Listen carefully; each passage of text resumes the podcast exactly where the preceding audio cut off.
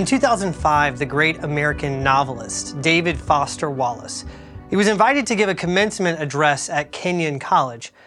And that speech was later published in the form of a small book, and Time magazine ranked it as one of the best commencement speeches ever delivered.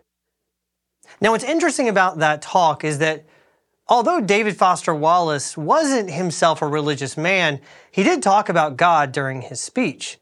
Or perhaps I should say he talked about different sorts of gods and different kinds of things that people worship as God.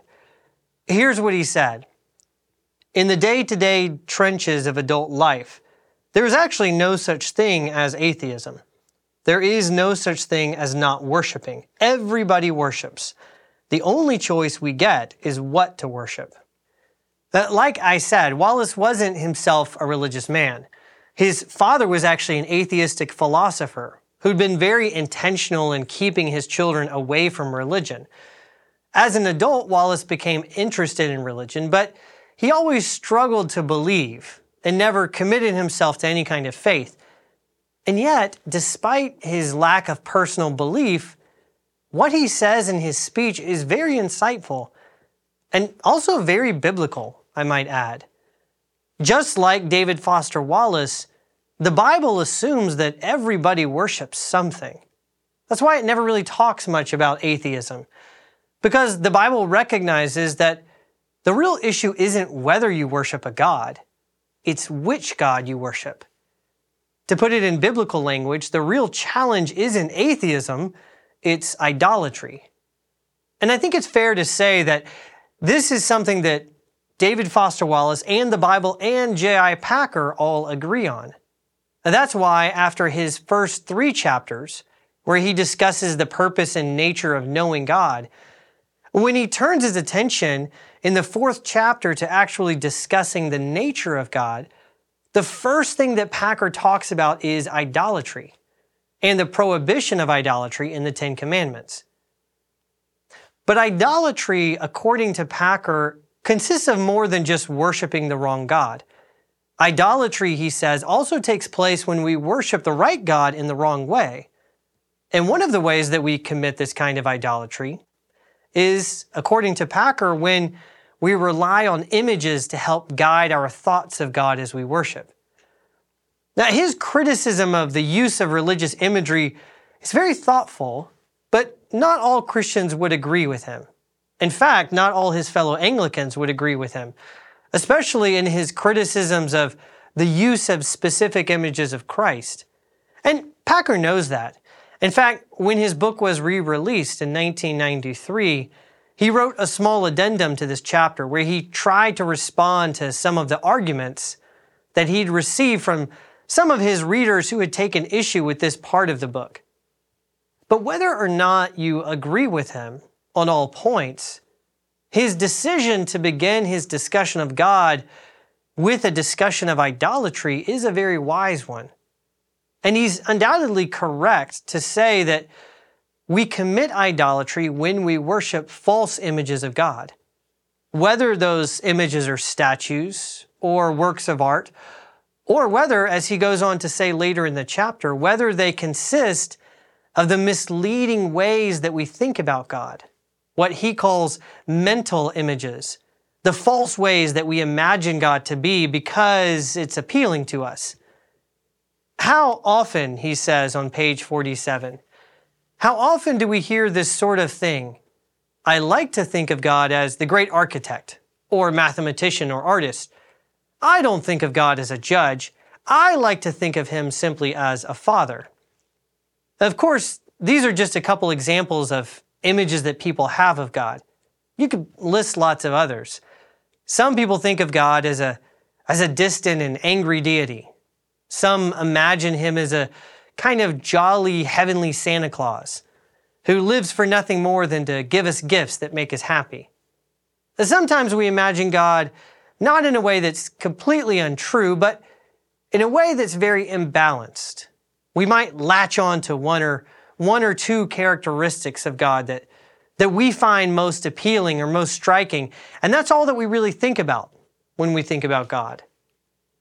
But all of this, Packer says, is idolatry.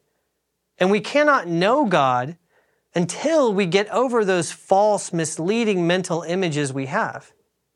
To quote from the book, it needs to be said with the greatest possible emphasis that those who hold themselves to be free to think of God as they like are breaking the second commandment. To think of God in such terms is to be ignorant of Him, not to know Him.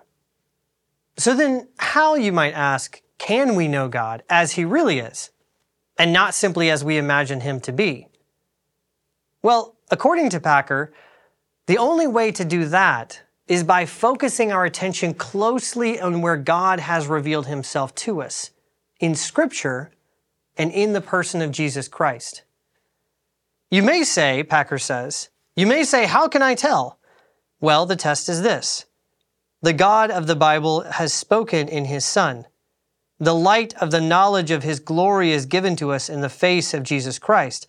Do I look habitually to the person and work of the Lord Jesus Christ as showing me the final truth about the nature and grace of God? That is the test for whether we are idolaters.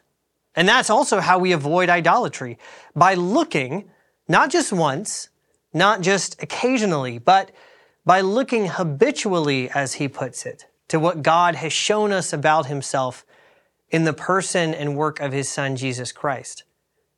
And that's also why Packer dedicates his next chapter in the book, chapter 5, to an explicit discussion of Jesus himself, or as Packer puts it, God incarnate.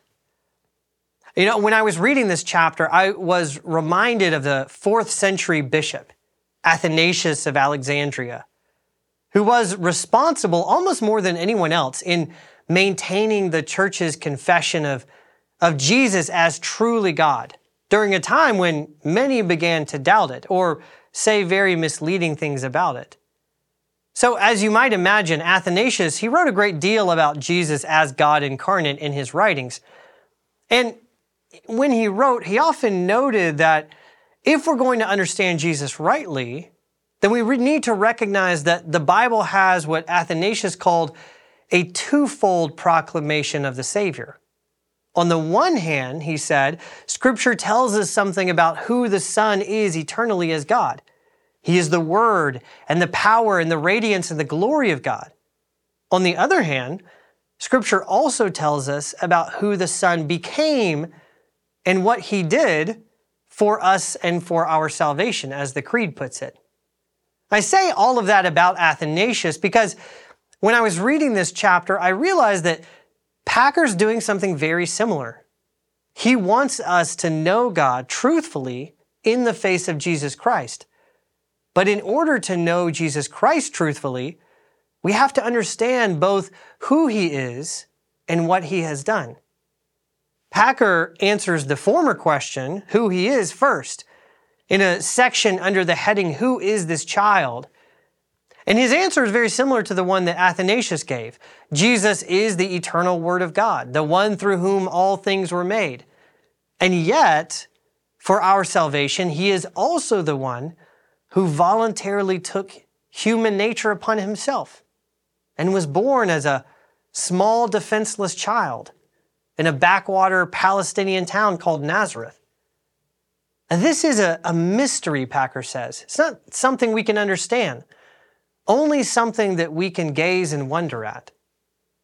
At the same time, the, the fact that the Son was born as a small child on our behalf, that has monumental consequences on what we think of God and also how we live in response. Because if we truly know this God, the one who became poor for us at Christmas, then it should affect the way we live our lives. If we truly know God, then we ought to have, as Packer says, we ought to have the Christmas spirit. It is our shame and disgrace today, he says, that so many Christians, I will be more specific, so many of the soundest and most orthodox Christians go through this world in the spirit of the priest and the Levite in our Lord's parable seeing human needs all around them, but after a pious wish and perhaps a prayer that God might meet those needs, averting their eyes and passing by on the other side. That is not the Christmas spirit. For the Christmas spirit is the spirit of those who, like their master, live their whole lives on the principle of making themselves poor, spending and being spent, to enrich their fellow humans, to do good to others in whatever way there seems need. David Foster Wallace said that everybody worships a God of some kind. The only real question is which God you worship and what you imagine that God to be like. In his chapters, J.I. Packer agrees, and he goes further. When we entertain false ideas of God, we are committing idolatry. And if we truly want to know God, then we have to look habitually to where he has revealed himself in the face of his Son, the one who became poor for our sake, so that he might make us rich.